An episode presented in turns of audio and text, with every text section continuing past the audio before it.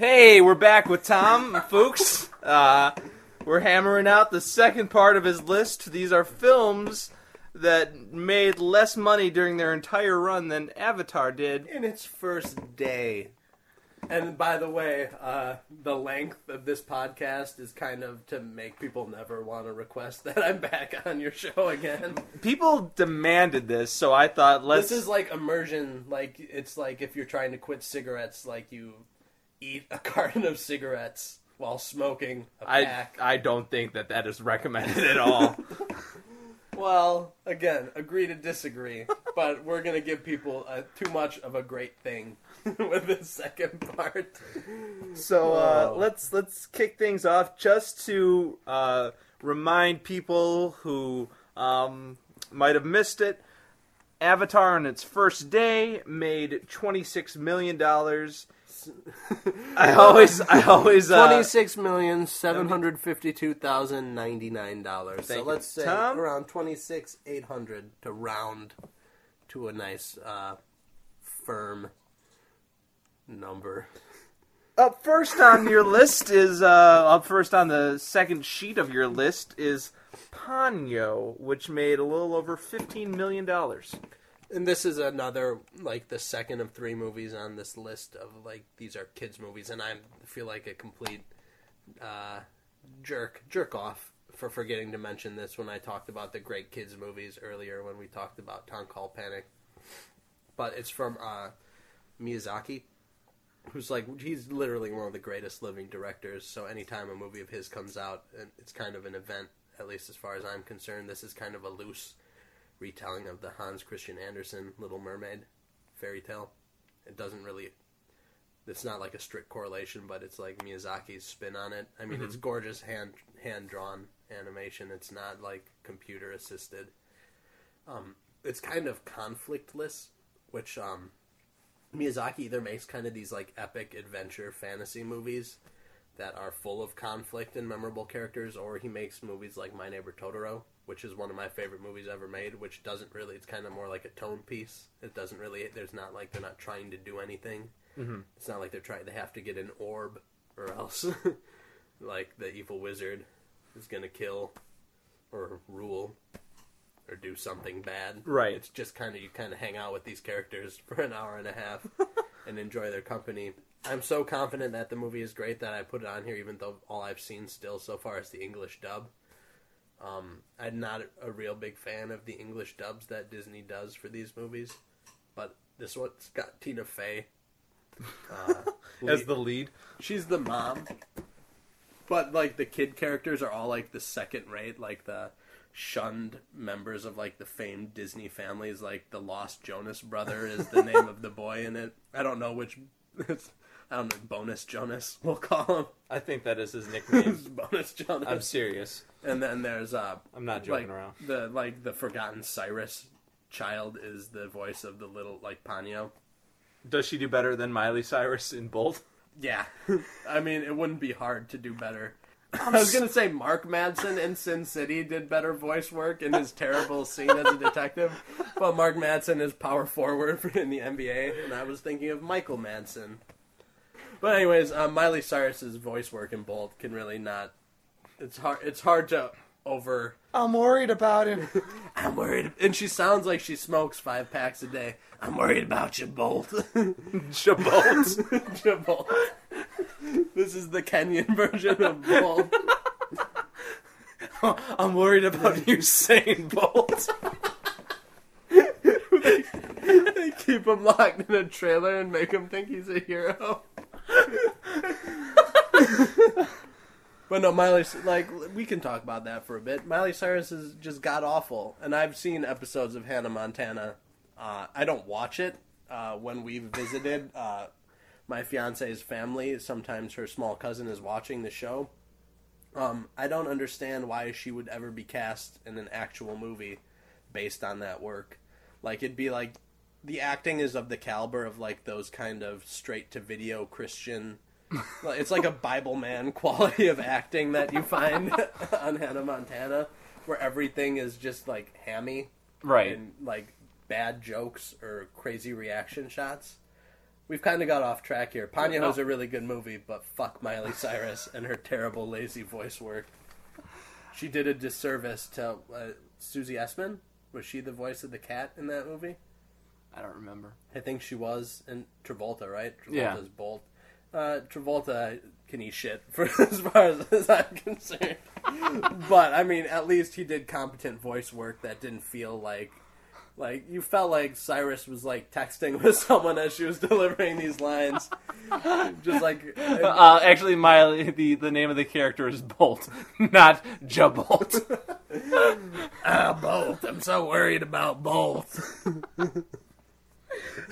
I'm a master of impressions, by That the way. is spot on. You you left that out in your intro to me in the podcast. Just so people know, that was Tom live. I did not go to the DVD of Bolt and edit in the audio of Miley Cyrus.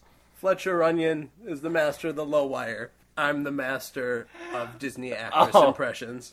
He, he's the master of the silver string. Shit. um, Could we call it the low wire though? I mean, that's what it is. yeah. Now the next film, you and I being the only ones that know.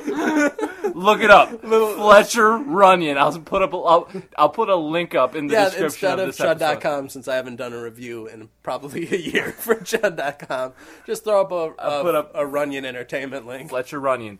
Now, uh, Ponyo takes place in the ocean. Uh, the next film also takes place in the ocean. It's a documentary called The Cove, which made uh, three thousand dollars more than eight hundred and fifty thousand dollars. That was such a good segue too. At first, I was gonna just give you big time, big ups to I shouldn't have got complicated with the money. to Stu Jackson it. Or does Stu Scott it? Not Stu Jackson. I've reviewed uh, the conduct of the players. big ups, big ups to Stephen Jackson for throwing crazy fists in the crowd at the Palace Brawl. Uh, the Cove, pretty depressing documentary about dolphin slaughter. Uh, the best documentary I saw this year, probably. A little preachy. A little bit, but I mean, it's like it's earned. Like you're not like, oh, get off your high horse. Yeah, I, Like, I, who gives a shit about dolphins? They're so delicious. Because who eats dolphin meat? Like, does anyone like seek it out? Apparently, they do that. Apparently, there's a market for it, but it doesn't seem like it's robust. It Right. doesn't seem like. and it's high in mercury. Yeah, it doesn't sound like Jeremy Piven probably ate some dolphin meat, right? Oh, Heyo. speed that plow, buddy. insider jokes. You have to understand, we're Hollywood insiders. and apparently, we're also very, very drunk. now, uh, I, I do think that the film, uh, it, it's fun to see how they pulled it off.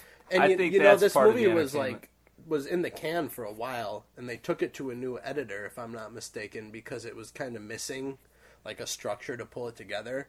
And I think the new editor kind of made it like a heist movie almost, where it's like we got to get the best people available. We need the disguises guy. we need the lock picker. we need underwater cameras hidden in rocks guy. So yeah, it does. It does feel. It's like an Ocean's Eleven documentary crew makes this incredibly brutal documentary about dolphins being slaughtered.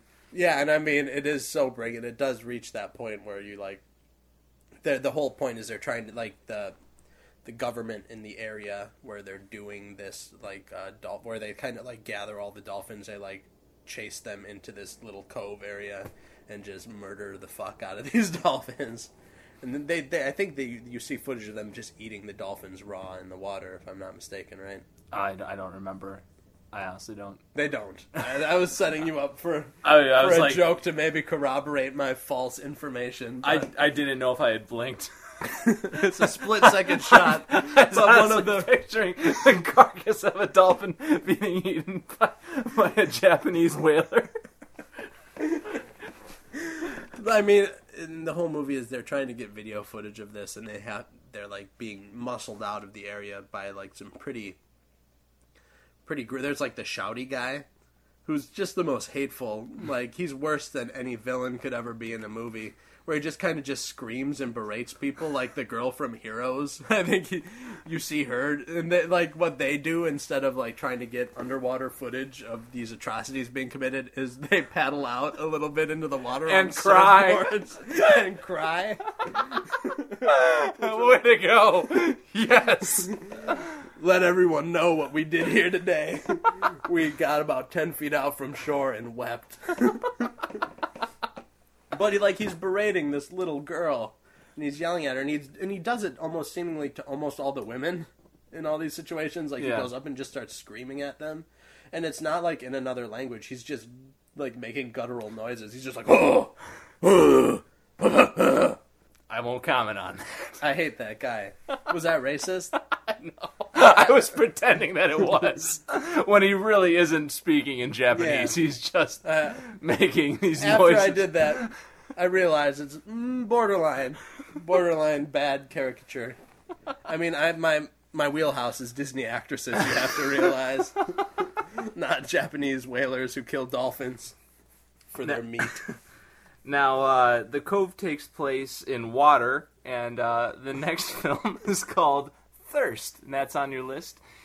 That's uh, that made a little over three hundred thousand dollars. It's a vampire movie. Now, the next film on your list, Uh, it's Chan Wook Park made like the uh, Vengeance trilogy, which culminated or didn't culminate. Uh, Old Boy was a part of that trilogy. He made a movie. middle film. Yeah, I blew that one. Looks like looks like maybe I should be holding the recorder and you should be doing the impressions during this podcast. He made a movie right after that. He made a movie called "I'm a Cyborg," but it's okay, which never made it here, but which is a pretty. It's kind of a charming movie. It's kind of like Girl Interrupted with violent robot violence, where the guy assumes he's a she assumes she's a cyborg. I may be misremembering this movie. But like it didn't lose his touch, but it was kind of a more whimsical movie, which I don't think people were prepared for. This is kind of back to basics for him. a priest gets a blood transfusion, and it's un- unlucky for him. It's vampire blood. oh no, I'm a bloodsucker. What am I gonna do? and I'm a priest. I can't wear the cross anymore. It'll burn my chest. Keep going. Keep going. Oh shit. uh, like the. I just threw up for the second time on this podcast. It has my favorite ending sequence, I think, of any movie that I've seen this in, in the past year. Just like it's almost wordless. It's just this amazing scene between the two lead actors, but it's kind of like the vampirism is uh between this couple. Like it's like a toxic relationship that is probably started on a bad pretense when he was a vampire when he started the relationship. But I mean, it kind of deals with vampirism and relationships in a more uh, emotionally honest way than, say, Twilight, which I haven't seen, but I'm going to judge the shit out of it anyways, um, based on the clips I've seen. You want to talk about Twilight? You've seen it. I've seen the first one. I haven't seen this. Let me in. film. Let me in on it. Is, does the movie feel like it's emotionally valid? Do you like? Do, I- do you find yourself identifying with the vampire? I would say I can understand the appeal of it. It's not for me. It's not. Uh, I think a lot of people are like, "Oh, Twilight is terrible. It's the worst movie ever. It's the worst thing ever." I don't feel that way about it. I just feel I- I'm just kind of neutral about it. I think it's funny that he became kind of a sex symbol. I don't. I don't understand that. He looks like he's possibly mentally retarded. When you look at him, like it's possible that he is. Is that offensive that I'm saying this? I, I- mean, it's it's an observation. I Right. think it's valid. He there's something askew about him, and instead of that being uh, His forehead is so prominent. Like, and I speak as a man with a giant forehead, then I do as much as I can to mask it, either with you, hats. you or constantly wear baseball caps Yeah, to cover like, up I'm- I'm the like- forehead. I have an enor- uh, like a freakishly enormous head. Like, like it, it's hard to convey via words on this podcast how scary and giant my head is. I think that's kind of using hyperbole. Rick is dwarfed in the shadow of my giant malformed head right now. But also in that movie, don't the vampires have like a baseball team and don't they all wear jerseys? In Twilight? Don't they play vampire baseball? They Come might. on. Come on, Rick. You saw this movie and you're not remembering the fact that this happens. Yeah, they did. Yeah, I f- but it happens at night. Moving on. the next film on your list is World's Greatest Dad, which made a little over two hundred and twenty thousand dollars. And this uh, almost makes up for the fact that Robin Williams has been just so miserable in so many movies lately. He's Yeah. amazing in this movie, and I think you can attest to that. I know you've seen He's it. He's fantastic. It's a Bobcat Goldthwait jam. This movie, another one of his joints. Joints. Uh, it's great. I mean, this movie it's it's another one of those dark comedies, and it's another movie where you can tell Bobcat. I mean, the characters aren't all well rounded, like say in an Adventureland, but these like the main characters do some kind of despicable things, but they're completely understood throughout, and you care for them throughout, even as they're making decisions that will kind of bury them further and further. Right. And I don't want to spoil anything about World's Greatest Dad because No. I feel like if you give away the hook, it's kind of giving away one of the biggest. Uh, I just I, I it was a film where you were never really comfortable, but the it was so uncomfortable that uh, I found myself finding it to be hysterical. There's some amazing jokes in that movie too, and the dad from that, what's his name, the Unhappily Ever After, Oh, that I- actor. You know who I'm talking about? The show with the the puppet bunny. yeah, He's great in it as the principal, right? He's the principal in it, and he's great. The woman who's like kind of dating Robin Williams' character, I think she was fantastic. in I don't know what she's been in. Yeah, me but either. But I, She's uh, she was the good. in the kid, the, his son is from Spy Kids. That's the boy That's the kid from Spy Kids. Yeah. Uh, he is amazing. He Yeah. should have gotten. That's a that would be like we don't. We're not going to talk about Inglourious Basterds because it made way too much money to be on this list. But between Rockwell for Best Actor, Melanie Laurent in that movie for Best Actress, and then I'd say him for Best Supporting Actor. I thought you were going to say it was a toss up between Christopher Waltz and the kid from Spy Kids, who's in World's Greatest But Dad. you've seen Inglourious Basterds. Yeah. There's no reason she shouldn't have been nominated for Best Actress. She's kind of carries Inglourious Basterds. I mean, even though she's not in it for long stretches, I mean, she's Right. kind of the She, heart I, of the I- I think she should have at least gotten nominated. Uh, not as praiseworthy as Waltz. No, no, I agree with that. I mean, Waltz has the showier role, but I mean, she is the kind of the emotional core of that movie. Right. Getting back, I think his name is Daryl Sabara. I could be completely butchering that, but he definitely should have gotten nominated Best Supporting Actor. He's uh, he makes such an impression in that movie. Like he's playing the worst Just son, the, just most, the most unlikable person. and it's a, and it's amazing that afterwards, if you think this is the kid from Spy Kids, like he's he's fucking amazing in this movie. but I mean, Williams is awesome in this movie, and you're like, why don't you do this? Why are you Right. making old dogs? He clearly has no need to make bad movies. He can. He, uh, Williams has made so much money that he could do whatever no- project. Why he- did, why did he make Old Dogs? Why did anybody make the movie Old Dogs, Rick? Let's talk about Old Dogs. I haven't seen it. I don't. Me either. We're gonna get it because I know that we'll get it at work because the writer sells his DVDs to our work. I'm gonna have to edit that out. I don't want to cause a rift. But um, so I guarantee we'll be watching Old Dogs on Blu-ray in t minus one week.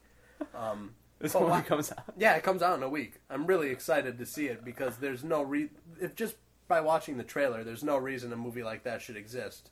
But if he could make movies like this, Right. where he's like making a movie and he could be using his celebrity to kind of promote it, which he never did, as far as I remember. Right. Did he do any interviews for I World's Greatest? I don't remember him doing that, but like it's they like could have promoted it like when he was on Conan in the last week. He could be like, "Hey, I had this DVD that just came out." yeah. But- That's weird. That like it's it's not like he's ashamed of it. He shouldn't be ashamed. It's No. it's not everybody's cup of tea. No, but it could have like it would. I would have legitimately been happy if he got nominated for Best Actor because I think that he delivers like uh, it's a, a nuanced performance. Like he does, Mm-hmm. he goes to emotional places in it that he normally doesn't. Like his dramatic roles are usually really dramatic. Like One Hour Photo, it's like stalker murder guy. Right. Like it's like kind of, and this isn't a bold facedly like I'm trying to prove my dramatic chops. right. It's just like a really honestly good performance. But Old Dogs, what the fuck is up with the movie Old Dogs? I- We'll, we'll know in a It's- week. Put the Fletcher Runyon link up, and then also please put up the John Travolta music video for Old Dogs link.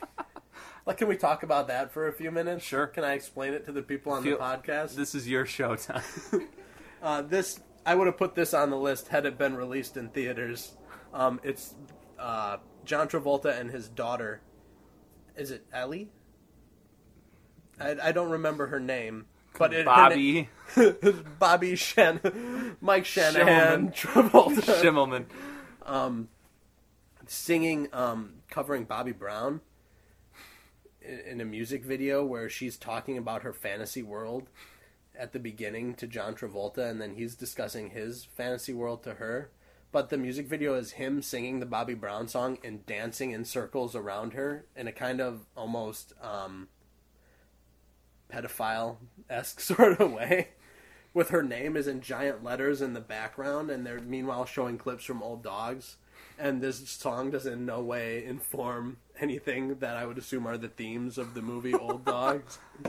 Um, but there's like, you know, we've all seen the Old Dogs trailer. There's like Seth Green singing in the gorilla's arms. And there's like shots of like gorilla roaring and Seth Green mugging and like all these horrible like contorted reaction shots from the movie mixed Right. with this kind of earnest R&B cover from Travolta being sung to his young daughter. It feels like the kind of thing that you would have found on a VHS cassette made in like 1983 that was lost forever, but it's being promoted and shown online now. Is baffling. I, I know you're obsessed with this. I've watched it at least like 25 times. I've poured over it like this Zapruder film. Like I've been trying to figure out. You go frame by frame with that thing. Yeah. I, I want to see if there's any secret messages I'm miss- missing here. Like maybe he his son Jet is still alive, and this is this way of saying like, "Don't worry, Jet, we'll find you."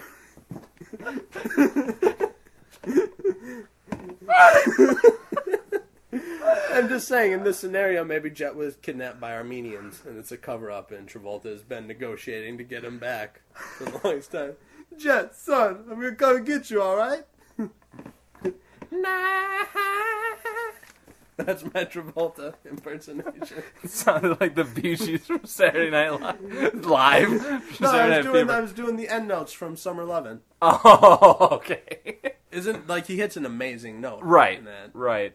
It's fun to sing that part too. Do you want to try it? Yeah. Uh, uh, but, oh, You didn't have to start from there. those summer nights.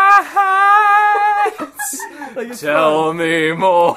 Tell Like. I, you could have just gone. I wanted to contextualize it. It's fair because you you're right. It does sound Bee Gees esque when you maybe the Bee Gees were inspired by that. You know, they did that song uh, that opens Grease. Uh, Grease is the word, is the word that That's a pretty, like- That's a Bee Gees song. It's like a dirge like song for the Bee Gees. It's not very.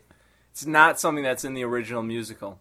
When I was in the high school production of Grease, You played Kenickie, if I'm not mistaken. no, I did not.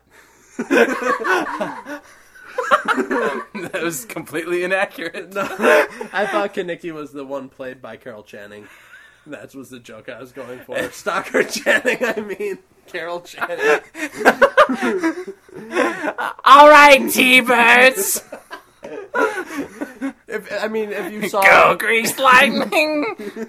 if you saw Rick in high school, he did have like a a poofy woman's perm, Still do. and he had kind of uh, swollen female like breasts for a long time. Was not aware of that. I know you wore a lot of tight shirts that made people uncomfortable. The nipple sweat, especially in your yearbook picture. Uh, well, uh, the next film on the list is In the Loop, uh, which made uh, two million three hundred eighty-eight thousand eight hundred four dollars. I know you're not as hot on this movie as I was. I think it's fine. I think it's a little overpraised. I, th- I I think this movie one of my favorite things that happened in the Oscars this year is that that got nominated for best uh, Screenplay. adapted screenplay. I think because it was based on a British TV, TV show.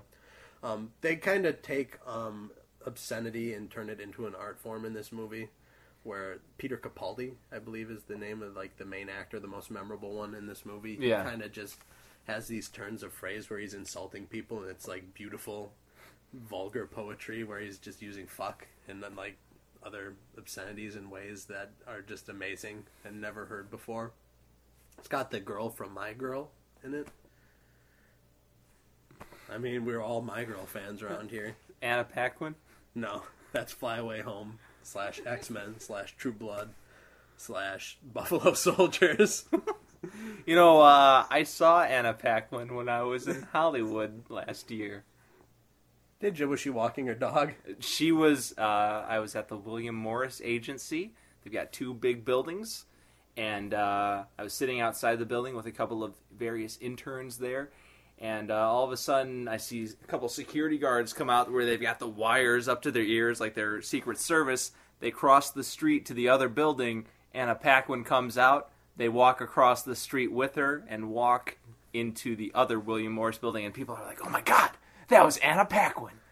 And you never really would have thought that we would have reached that level of interest in Anna Paquin at any point. I enjoyed her in Almost Famous.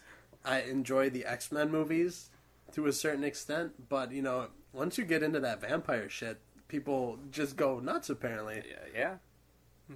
There were no guy- paparazzi or anything around. It was like, nope, gotta have four security guards with wires. nobody can touch or look at or make eye contact with Anna Paquin. It was silent as she crossed the street. someone they pulled a gun on you, didn't they? They aimed it in your face, so you stopped breathing. right, right. It was very aggressive security. Were we talking about? Oh, in the loop. We were In the loop. About. I think it's a it's a really good movie. Um, Gandolfini is great in it. Um, the guy from Amadeus slash Pirates of the Caribbean. Or wait, that's not the same guy. I'm, are you talking about F. Murray Abraham? yes, there's a painting of F. Murray Abraham on the wall in the background. But the guy from Pirates of the Caribbean. Geoffrey Rush. No, the he's like the the the, the villain who isn't Davy Jones. Like he's the British I, ship person villain. you know, Tom, I don't remember. I could have sworn he was the guy in Amadeus, but now that feels like maybe I'm lying because he would be really old if he was in Amadeus. I'm dropping the ball with names of actors or even movies they've been in. Steve Coogan is in it. He's kind of he plays a minimal part. Like I could, he's one of the parts you could have gotten rid of Steve Coogan's role in that movie, and I don't think it would have killed it. I think all the other actors are kind of. I mean, by nature, his role isn't integral to the part, but it's kind of more hammy than the movie is otherwise. And what I, the movie goes to a serious place, kind of in the same way the Brothers Bloom does at the end, but I feel like this one makes kind of sense because this movie is all about like the lead up to our invasion uh, of Iraq and like the uh, maneuvering behind the scenes that could lead to such a thing, and kind of how inevitable such a thing is if someone decides that that's what they're going to do. That there's no way Yeah. that it's going to stop once the wheels are set in motion. No blood for oil. You know what I'm saying, Kashi? Now, the next film on the list is Jennifer's Body, which made uh, a little over $16 million. I, this movie kind of got like really shit on a lot by everyone, uh, and I don't really think it deserves it. Um, I thought it was a pretty effective horror movie. I feel like the mistakes that were made were kind of in the way it was advertised, and also I think the director who did like Girl Fight, I think before this, and I forget what else, kind of avoided like it's more of a movie about like a high school female relationship between like best friends in that kind of age where they kind of start being completely different people than they were when they were kids.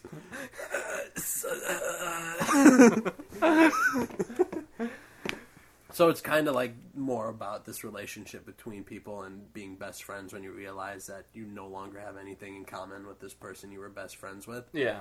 Um, but she kind of avoids the horror movie trappings that she's using. Like it's not very violent for a horror movie, and I feel they could have gone maybe a little stronger with the violence instead of so subdued. And also, they were kind of advertising it as like this big Megan Fox thing, whereas I don't realize.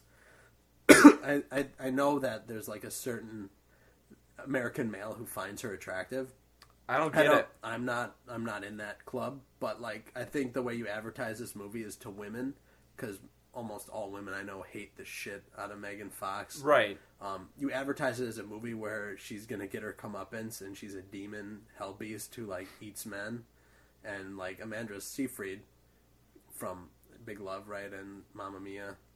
Um, she's the other actress in it, and she's amazing in it. I think she did, does a really good job of playing the uh, other friend in this scenario, is trying to give her her comeuppance. Yeah. Like if you advertise it as a movie to, to women, where it's like, "Come see Megan Fox get annihilated," like that would be something that would entertain people. But it's not like, "Come see Megan Fox, acting sensation Megan Fox." like this movie was like very specifically tailored, I think, to her strengths as kind of a vapid, emotionless cipher of a human being. um, like you, she she plays the part really well. I don't know if it's she's a good actress, but I think she was like it's kind of like uh, what's his face in Election. What's that actor's name? Chris Klein. Chris Klein, where it's like maybe he'll never Yeah. be good ever again in a movie, But that- this that movie role's is perfect for him. to her. And I think this movie also people are just wanting to just take a big dump on Diablo Cody after the whole Juno thing, where I mean, people complain that it's not how people talk in real life, which doesn't like people don't like I don't see like movies like Funny Haha or like those mumblecore movies making forty five million dollars in theaters. People aren't clamoring for realistic dialogue. See, I've got a bit of a, a love hate thing with Diablo Cody where I, I, I did not care for Juno. I just thought it was a little too cute. Uh, but I like her writing, and uh, she does a column for Entertainment Weekly, and I really enjoy her writing. Well, I feel there. like you know a, a big problem with Juno was like uh, Rainn Wilson, like his Yeah. scene. I think that turns people off. Whereas I think people fixate on that, and with this movie, they fixate on like moveon.org being used as a sentence. Like a character says moveon.org, and then they I Uh, forget. I would I would shut the film off. But like in every like if you look at the Onion AV Club, like they mention it every time they mention the movie. It's like this is the only thing that anybody says in the movie. It's just like an hour and forty minute montage of MoveOn.org. But like they hone in on like these, and they're not really the the heart of her writing. Like her writing is good and it's sound. Like in Juno, that's a good screenplay. Like you can think it's cutesy dialogue wise, but I think that screenplay works, and I think it's structured pretty well, and I feel like the characters are rounded out. You know, I thought you were preaching at me. Yeah, I, you, I. I understand the appeal of it. And I I- just I I, I, feel like the Rainn Wilson scene took me out of the film. and I and I can get that, but I feel like I don't know. Does anybody really think Rainn Wilson is awesome at this point? I mean, Did you see that that uh, episode of the The Office? The I baby stopped episode? watching The Office about two months Oh. ago. Man, I feel like you know that show completely ran out of steam. wedding episode, decent. The uh, baby hate- episode, I hated the wedding episode. you would really hate the baby episode. It what killed me was the dancing sequence. Like the show completely like loses its sense of reality sometimes. Like it doesn't work. Like it's supposed to be like the, like I like the scene where they go and get married, you know, Mhm. be outside of the wedding. But Had like, you seen the yeah, I have seen video? that before. So I, I understand the reference. Uh, my problem with it is it's so far like it wouldn't happen in reality. Like Right. even the office's reality, the coworkers wouldn't start dancing. If you thought that was bad, the baby episode is even worse. it is unimaginably terrible. But like there's no like there's no consistency with the characters. Like Dwight Schrute, one season is a virgin and asks like what the clitoris is, and the next season he's like shunning beautiful women who want to have sex with him because he's like for some reason all of a sudden a dynamo. It's like they don't have any internal consistency. It's whatever makes the episode convenient. You know, it's ridiculous. And I don't even understand how there's ever been a debate about British versus American Office. It's like, do you like this amazing thing that was perfect, or do you like this thing that is kind of good and sometimes really shitty? and like, is now on its death march. like, how is that even a debate? Like, when I, I don't even, I can't even talk about it with people when they like ask if it's an either or. It's like, that's not, yeah, that's not even an option to debate. What were we even talking about? we uh, Jennifer's body. we were talking about Rainn Wilson from Juno as we were discussing Jennifer's body. But yeah, uh, I think Diablo Cody is just kind of taking a beating for just writing kind of precious dialogue. But I mean, I think her characters are realer than like Kevin Smith's ever were, and I thought he was a perfectly good screenwriter, despite you know the characters all kind of talk in a voice that isn't adherent to our reality. which, Sure. As you can tell from this four-hour podcast, you don't want to hear how people actually talk in real life. I if someone had to transcribe this, they would commit suicide. I think this is the episode that's finally going to make some money for host and guest. Buy my book, Mark Sanders' Tangential September. I read that book. I liked it. What did you think of the dialogue? The dialogue was a little precious. The next film uh, is Bronson, which made uh, just under $105,000. It was $21 short.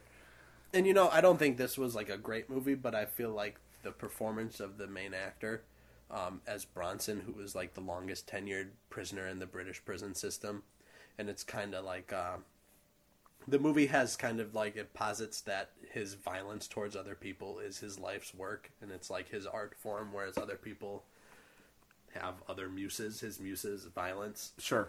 and it kind of just hits that note over and over again. But it has these amazing stylish sequences, and this also has spectacular full frontal male nudity fight sequence. That is uh, one of my favorite things. I mean, do you guys like slow motion penis? I mean, I, I'm pretty sure I know Fawn does. My fiance is a fan. the other night we were watching Black Dynamite. She fell asleep, woke up. for the penis. when she sees my penis, she asks if I can move it in slow motion.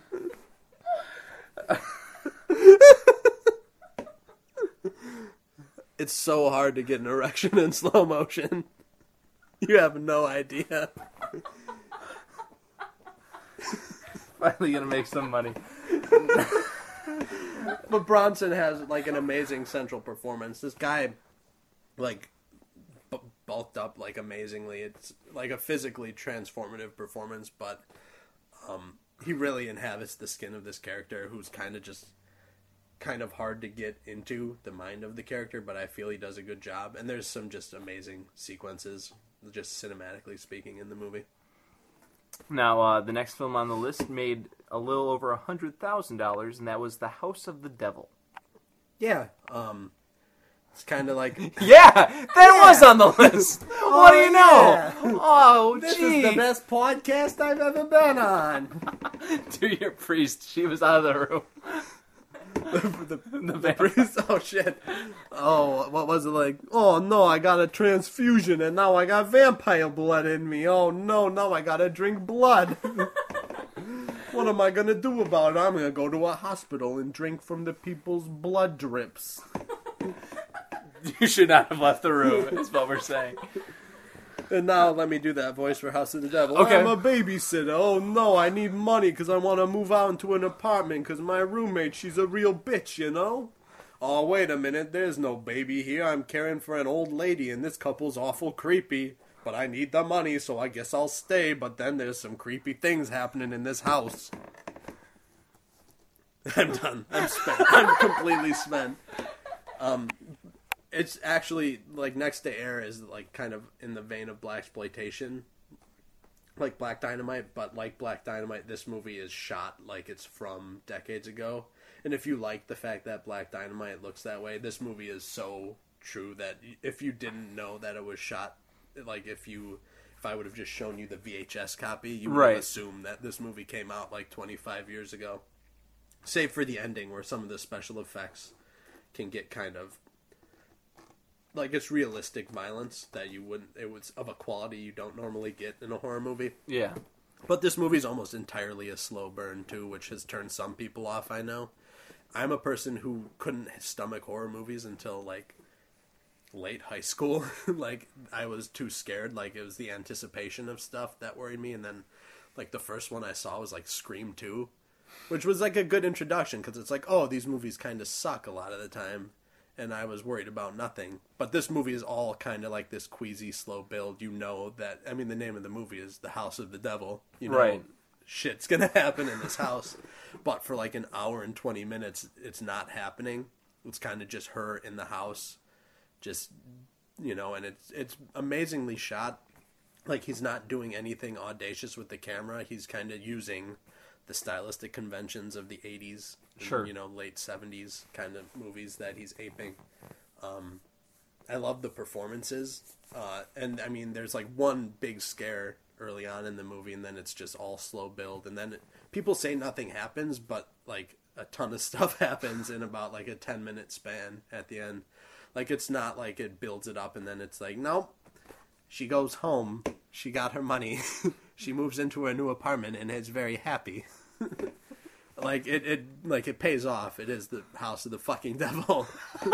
so uh, I'd really recommend this movie if you like horror movies at all, or if you like that kind of retro aesthetic that has kind of been coming out more lately, which is clearly lucrative based on Grindhouse completely fucking failing.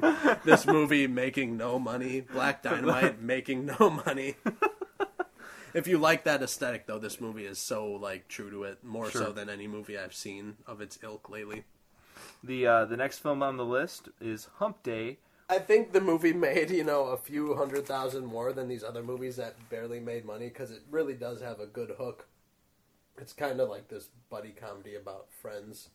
It's kind. It could you kind of look at it in a similar way to Jennifer's Body, except it's like a male perspective of like this relationship where these friends have gone in completely different directions. They meet again later on, kind of realizing each other that they've gone in different directions and they're still trying to prove to each other that they haven't changed, despite the fact that they did change and that people inevitably do change.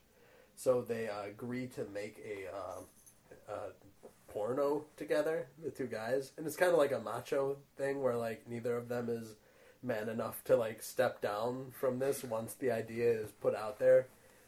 Neither of them is like gonna step up and be like, "No, I don't want to have gay sex with you." So it kind of gets into that like bullshit posturing that can happen a lot in male relationships. I mean, you know, you know how it goes, right? Me and you get together, we just fucking we shoot pool, smoke stogies, We've been doing that the whole time. That's talk, we've been recording. talk about hot snatch.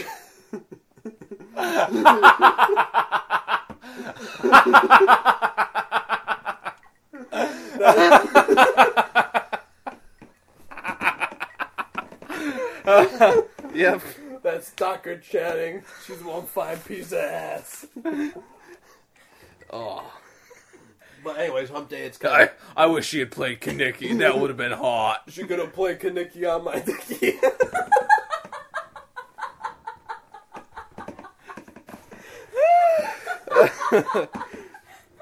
so yeah, hump day is you know kind of A of little bit like this. If you similar. enjoyed the two on hours, Netflix. if you rent this, if you enjoyed this podcast, you'll also enjoy hump day. if you've rented this episode of Host and You might also like in the realm of the unreal. That's or- about gay sex, right? Uh, but Hump Day and then the woman performance in Hump Day, the wife, the woman performance. What the fuck? Um, the female, she's like one of the only female actresses who really has like a sizable role in it. She's the wife of one of the two guys. She's amazing in it. Like she grounds the movie, and she has a couple scenes that I really think give the movie sort of like emotional strength later on that really make like the scenes as it's leading up to the uh, men having sex like it makes it like it builds up like uh anticipation isn't the right word but um like it gives the movie momentum her scenes and she like is completely believable The uh, the next film is Goodbye Solo, which made a little over eight hundred and seventy thousand dollars. it's kind of this new it's like this american neorealism where it's kind of these movies that are kind of kind of that documentary verite style trying to be as realistic as possible but this one's this uh, taxi driver picks up this old man who then you know makes a deal with him where he'll give him a certain amount of money if he agrees in a few months to drive him to this um, spot where he'll jump off a cliff and commit suicide um, and their relationship kind of develops over time, and they keep like uh, crossing paths throughout this period leading up to that. The performances are, you know, they're raw. They're not, you know, as professional as you would get in other movies, but they're really good. Um, the the cab driver character, and I don't know the actor's name, and I feel badly about that because he's really good. As is the old man. Oh, that stogie we smoked. I'm just worn out from playing polo.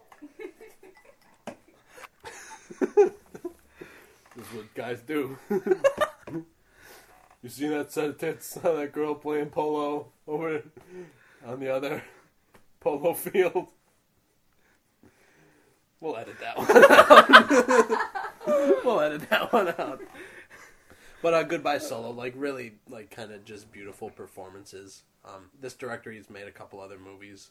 I think like one of them is Man Push Cart, and then there's one called Chop Shop, and they're all kind of focusing on this more of like an immigrant experience in America and these kind of like outside, these outsiders' perspectives on the American dream.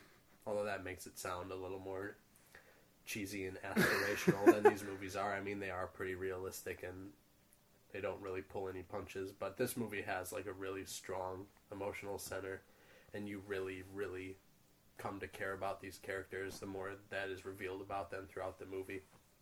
I'd really like this is of all the movies like these few that the ones when you hear like it made like barely any money like these are the ones that the reason I'm talking about them is hopefully the eight people who really wanted to hear us hook up again on this podcast. I would I would uh, quadruple that number and then times it by ten. 320? Did I do the math right? Three hundred and twenty hundred and twenty people Holy shit. Emailed me.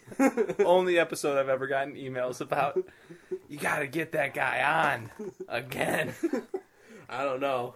I don't see him very much. It's hard. He's hard to get in contact with. Spends a lot of time in the dark. But uh, like all these movies, especially, I'd really recommend checking out. I mean, um, they don't get publicity. I mean, you're hearing about like the Blind Side, and who gives a fuck about the Blind Side?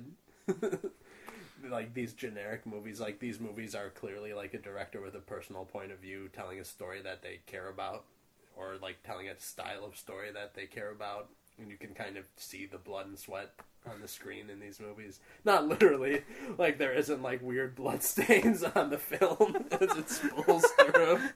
I paid eight dollars to see this flick. This is like Stan Brakhage. It's like There's butterfly wings somehow. But yeah, really, like give these movies a chance. I really don't think you'll be disappointed. The uh, the next film uh, made over nine million dollars and is nominated for Best Picture. It's a film called The Serious Man. Yeah, it's by the Coen Brothers. Um, this movie felt to me kind of like a direct reaction to the reaction to the end of No Country for Old Men, and I feel like we can go into spoilers with No Country for Old Men, right? It's Go ahead. It's been long enough. Sigourney Weaver gets killed by Javier Bardem. then he uh, puts her. puts her in the tree, and then the ghost of Sigourney Weaver talks to Sam Worthington, and he communes with the spirit animals, and they kill Javier Bardem at the end, who has a giant robot knife. and then Tommy Lee Jones Has a dream of Giovanni Ribisi, obtaining unobtainium, but people, you and know, his wife is kind of confused. She's like, what? Unobtainium? That's a stupid name for a rock. Um, but you know, a lot of com- like when I first saw No Country for Old Men, like there was audible what at the end of the movie. I mean, I feel like the movie explains itself, and it's kind of explaining itself in that final dream. If you listen to what he's saying, it's kind of ex- they're kind of laying their cards out on the table pretty explicitly in that sequence but people are kind of expecting the standard thriller, which I mean, you know, the Coen brothers aren't interested right. in delivering like this entertainment that like fits perfectly into like that old Hollywood formula. Like Burn After Reading, like it has such an abrupt. We fucking ran out of gas, so let's end this movie. Sort of ending, and that's another movie that I thought was great. I think they're kind of dealing with that reaction that these movies like this movie especially i think is even harder to um, break apart than their earlier movies i think it needs multiple viewings to like dig into it i mean they're dealing with kind of faith and belief in a higher power and belief that you're held responsible for your actions. Um, I don't even I, I haven't seen it enough to know exactly like where they come down on that argument. I feel like that's just kind of what they're getting into, but it has like an ending that's ten times more like holy shit, this is the end of the movie than No Country for Old Men.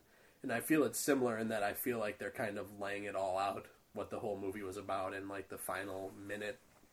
But I feel like there's a lot to chew on there. But uh, there's really good performances in this movie. The lead actor, Michael Stuhlbarg, I want to say. I like the way you pronounced it. It sounds good, right? It Yeah. sound- I think its first name is Michael, at least. This is Michael Cera, who's the lead actor. Michael J. Fox. this is a sequel to Teen Wolf. Teen Wolf in his later I- years. this is this is what would have happened had Teen Wolf Two not occurred. It's sort of an alternate universe. Teen Wolf 2 is not good at all. I just watched that recently. Why would they have picked boxing as the sport in Teen Wolf 2? Where, where is their high school Collegiate boxing? Well, it's co- oh, college. It's collegiate, but where's Col- their even collegiate college boxing. Yeah, it makes more sense if it's wrestling. If Like, you're gonna go do you ever Greco-Roman. remember going to a gym and there's a boxing ring set up in the middle? I've never in my life seen a boxing ring. I've seen George Foreman, but I've not seen him in a I have boxing ring. used George Foreman's grill, Right. and I'm a big fan of the way that the fat rolls off into the uh, dish to collect it. But honestly, put it in a, a wrestling. Uh, put it on a wrestling mat. Fawn's not enjoying this tangent, especially, but I'm baffled by boxing as the selection of the sport. I'm with you, brother.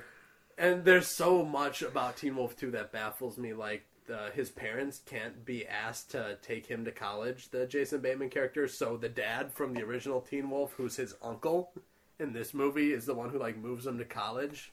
And Stiles is there again. Like, Stiles is just hanging around always, being creepy. But, like, the Wolf's powers don't. Boxing isn't, like, the right match for that. Like, it made sense, like the speed, like the dazzling speed of Teen Wolf when he was Teen Wolf Right. fit into basketball. Put him on a football team. Put him on a football team. Put him on soccer team. Put put him behind a a home plate. Catcher or an umpire. Teen Wolf is an umpire. the Wolf's really cutting loose. He's making like these crazy strikes. It's just that naked, ball. it's that naked gun sequence. yeah. Uh, Yeah, I don't, I'm not a huge fan of Teen Wolf 2. Although I am kind of a huge fan of Teen Wolf 2, in that it is so befuddling that all these decisions were made and then okayed by a studio. Because this is like, we made money on Teen Wolf. We gotta let's let's keep going. Let's strike while the iron's hot. What's the what's the hip sport right now that kids are doing in college? I saw a boxing the other day. you know, t- keep in mind though, Tyson was big at the time. I'm sure they tried to get Tyson to fight Teen Wolf. It just They tried then to the- get then Robin- the rape charges. Robin Givens tried was originally slated to be Teen Wolf's love interest in the movie. Uh, well, A Serious Man also has Richard Kind, or is that his name? the, from Spin City. Yeah, he's great in it. In his brief bit of business. There's a the the, the character name is Sy Ableman, who's like the the main character's wife leaves him right right early on in the outset. Like they begin the process of a divorce, and she leaves him for this guy, and he's playing like this faux sincere jackass of a character, and he does it amazingly. And he has this amazing like booming bass voice that he uses, and he's like always turning the tables on the main character in a way that is leaving him like fighting for position in every conversation. And like those scenes like the way that they're worded and shot are amazing. And that's like the Coen brothers I think are on such another level from any other filmmaker right now just in terms of like the way they can so quickly establish things or like the way they edit scenes. I think that they're kind of peerless uh, at least in terms of American filmmakers Now, uh, it was funny that we were talking about Teen Wolf because the next film is called The Fantastic Mr. Fox. And that made over $20 million.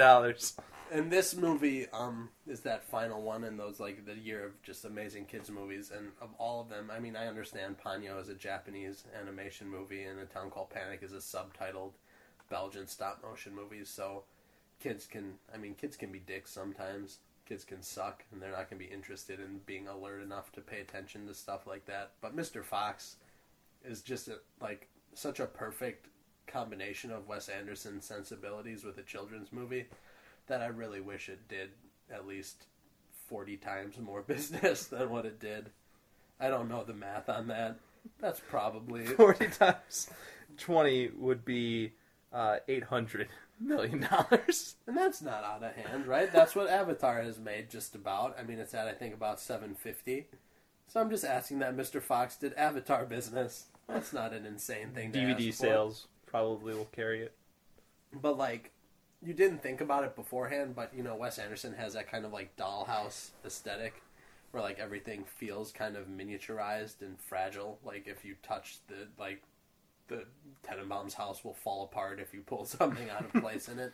And like it found its perfect expression with the stop motion animation, where you can literally see like the fingerprints and hands at work on like the fur and stuff in the scenes. Um, all of like th- there's always you know like father issues at the core of Anderson movies, not unlike Tim Burton movies. But um, like they find a really good outlet here, like the relationship between the Jason Schwartzman son character and George Clooney's Mr. Fox um, is really poignant by the conclusion of the movie, and like his his like zany. It feels like such a stupid word to use, but like his more esoteric sense of humor can sometimes I think turn people off in live action movies, but I feel like it's always been used in the last decade or so in animated movies, so it mm-hmm. feels more organic here. Otherwise, he shot all the dialogue on location, which I don't know if it you would notice it. It's not like obvious that they did that, Yeah. but there's like there's a quality to the voice performances that you don't normally get out of a kids movie. Like they feel like they're really like grounded in their performances. You can tell where a lot of times it's just like you know, we'll get Mike Myers to come in and shoot his lines, and then we'll bring in Voice acting is Yeah. a bit of a lost art. yeah. And I, I feel like Just ask Miley Cyrus. this movie could have been! Come could have been Mr. Fox. Mr. Fox, I'm worried about Mr. Fox. She's just some insane. Mr. Fox! Mr. Fox! I'm worried about Mr. Fox! She's that weird, like, shriveled shrew behind the diner in Mulholland Drive. Uh, Mr. Fox. Judd Nelson. I know. Judd. Judd Nelson. No, Judd. Uh, Apatow. no, Judd. Dear John. TV show Dear John Judd. Oh, Taxi. Uh, Judd Nelson. Ashley Judd is who I was thinking of. Ashley Judd.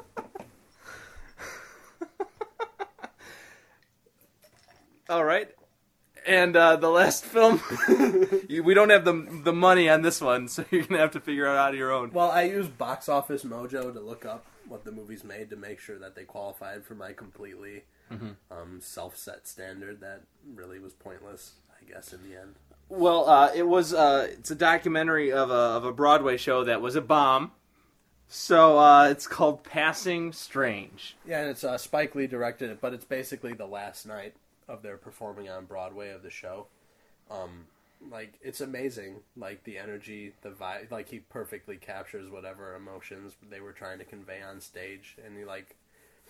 Even sometimes those stage shows like Cats, I've watched Cats before. Like Tennyson's class. Yeah, I, I rant about that still. that class. That class. Well, that and- and the fact that we watch Cats. Yeah, well, that was when we wrote the paper about that. I'm like, this isn't a movie. This isn't even really a documentary. Right. Wait, you only had to write a paper about it? Yeah. we had to make cat collages. We had to make. That's why I got like a B minus in that class. I got an A on everything except for my fucking cat collage, where it had to be cat jokes, cat toys. So fucking. I'm a fan of the T.S. Eliot book Cats was based on. I think that those poems are pretty funny and good. Uh, that play, though, is with the fucking robot Jesus cat hand that comes down at the end. What the hell is going on? In You know. I- Andrew Lloyd Webber's hit or miss. I really like Joseph in the Amazing Technicolor Dreamcoat, and uh, you like Into the Woods? but he didn't do Into the Woods. That's Sondheim. It's Sondheim. Same guy. I like the first act of Into the Woods. I leave at intermission, and as you- wave too. and then we walk past the cast. Hey, there's a second act. No, Nope, not in my book. So, anyways, passing strange. It's the last night of this show, and it's like an autobiographical, like musical about his experiences. Um, Stew is the Yeah, name? is the name of the guy who wrote the play, and he's kind of like the band leader and narrator of the. and he he kind of looks like Mabel from Men on a Mission. He is not that obese. You may be misremembering this from the trailer clips you saw. He I'm is- remembering it from his Tony performance, Tony Awards performance, when he made Maybe- dinosaur maybe- hands. Maybe he got bigger between the end of the play and the Tonys. The play ended before the Tonys. Did I- it? It might have. I, I mean, I'm, No, I don't think it did. No, Tony's came first. I don't think he was that big. I mean, he's he's a he's a more rotund man, but it's not. He's not. He's like George Wendt sized. He's not. You know, uh, you know, I saw Mabel from Men on a Mission fight Jeff Jarrett. Did you really? Who won that match? Who do you think? I would imagine Jeff Jarrett won via Jeff some sort of chicanery, right? Jeff Jarrett. Yep, I think he hit him with the guitar. I saw Jeff Jarrett fight uh, Steve Blackman at a wrestling event. Steve Blackman was well known for wearing black pants and being shirtless with chest hair, and his finisher was a jumping kick. So passing strange. Passing, well, you know, like I- like I said, he really captures the emotion of closing night, and I feel like they were all. I mean, they probably had mixed emotions about the fact. I didn't know it was a bomb until you just said that. Like I don't, I didn't know anything about it going in, other than I tend to see anything. Spike Criti- it was critically praised, but commercially uh, failure. Like it's kind of structurally audacious. There's a lot of third wall breaks in it. Um, the way it's structured between like him narrating and the action happening, and like the way that they like interweave, like maybe was harder for people who were expecting you know something a little more straightforward. I think my problem, my biggest problem from the one song that I've seen of uh, the show that was then documented in this film was uh, Adam Duritz of Counting Crows introduced it and talked and raved about it and raved about the man Stew, and uh, I, I don't I don't want Adam Duritz telling me what I should enjoy. That, I mean, that's You're on the enough. same level as Duritz. Did he say like? I don't. I don't even remember Counting Crow songs. I can't take this bit No. and run with it. it's all right. We'll drop it. Was oh the I'm thinking Blues Traveler for some reason. I was gonna start singing like John Popper instead of Adam Duritz, so forget it.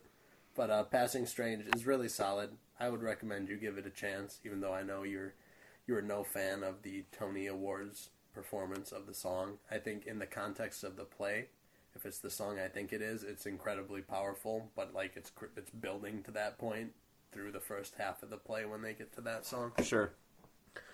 Um, it's like I, I always see what Spike Lee makes. I think he's a great director, and you know he made when the when the levees broke, which I thought was a really good documentary. He's clearly got a knack for documentary filmmaking, where he can kind of tap into whatever the emotions of the subjects he's filming are without being intrusive. I guess I mean it's not like it's not like the cameras like overtook the performance on stage. Like it's not but it's also not like that kind of hermetically sealed where it's like shooting from the back of the auditorium Right. and just kind of zooming in and cutting between a few cameras. Like he gets in the action, but it's not in a way that's like changing how they would have performed for the audience. Nice. There was no order to the way I wrote this down, so this really wouldn't have been me. You're like Rick. Whatever we do, passing strange is the closer. This wouldn't have been the way I would have wanted to finish the podcast. I assumed that there was some sort of rhyme or Well, if you- reason. If you, think back to the last time we did this, I had you just go and pick randomly. From right, and I thought that we'd learned. I thought I, we'd I, learned I really, that. I thought that that had went well, and we had decided that we would just try and emulate Instead, we, we- we- doubled the amount of time that we spent talking more about. than doubled, right? at this point. I feel We're- like we're each over of an the- hour. each of these segments are twice as long as the last two-parter. We've kind of transformed to the hell out of this, where it's just more of the same, but to the point where it's obnoxious and vaguely racist and just awful, and you hate the people for making you listen to it. Tom, uh, any recommendations, film wise? Really, just check out Avatar. I think you guys are gonna get a big kick out of that movie. and uh, film music recommendation. Film music, I'm gonna have to go with "I See You," which is the touching end credit song from Avatar. I mean, it ties into a really emotionally devastating line of dialogue from that movie, which uh, you can tell it's really caught on. People are saying "I see you" to each other instead of like uh, I love you. or "I like you" or "I understand you." Or uh, And I've seen a lot of people like tying their ponytails together instead of having sex. it's pretty cool. Tom Fuchs, as always, a thrill to track you down get you on the show. Uh, look forward to doing part three with you. yeah. Uh, I don't think you will be getting as many requests for us to ever get back together. We'll double it again. we will shoot for four Two hours next two time. hour episodes. I will make a list of every movie I saw in the previous in 2010. Did you? Hey, did, before we go, did you do uh, three hundred and fifty something movies in a year again? Did No, you pull that no, off? no, not at Too all. exhausted. You thinking about it this year? No, get- I mean I- next year. tentatively in 2013. I'm planning on doing it, but We have the exclusive on that. yeah, you can go ahead and you can put that in print. Tom, we know uh, you write for Chud.com. Uh, we know you've been quoted on JS Online. Where else can I've people also been check out your printed stuff? in the JS Online. Yes. You know, you come to Half Price Books in Greenfield. Um, You put up uh, employee recommendations. Nope. You did at one point. We did, but uh, nobody liked doing it. I was the person who had to do it. No one would give me their recommendations, so I just started putting weird things like Brunswick bowling balls and like um, barbecue chicken as people's employee staff recommendations. so that Bring it back. Um, there's really nowhere you can get this other than the host and guest podcast once a year. Um, maybe I'll hopefully. I mean, I'm such a lazy piece of shit for not having finished. I have like a stack of DVD reviews that are almost complete. I've been working on Air Bud, the 10th anniversary review of it for like a year. for over a year. Uh, It's like uh, it's the Chinese democracy of, of internet and DVD reviews. so, how many writers do you have on that review? I've actually tried to contact sources to help me it. I've been trying to crunch statistical numbers about Airbud's performance in the movie. No Well- one's ever gotten back to me. we look forward to you uh, coming out of your um, absence, My self-imposed your retirement. self-imposed retirement, and uh, really looking forward to seeing some more words from you, pal. I think we've had more than enough fucking words for a few years. Uh, anything you want to say uh, before we part? Uh, any? Do you want to pad your record a little more? um, how long? Are, where are we at here? We're at 118, 110. 110. It's gonna be 111. Boom! You said it couldn't be done, Mom. Fuck you.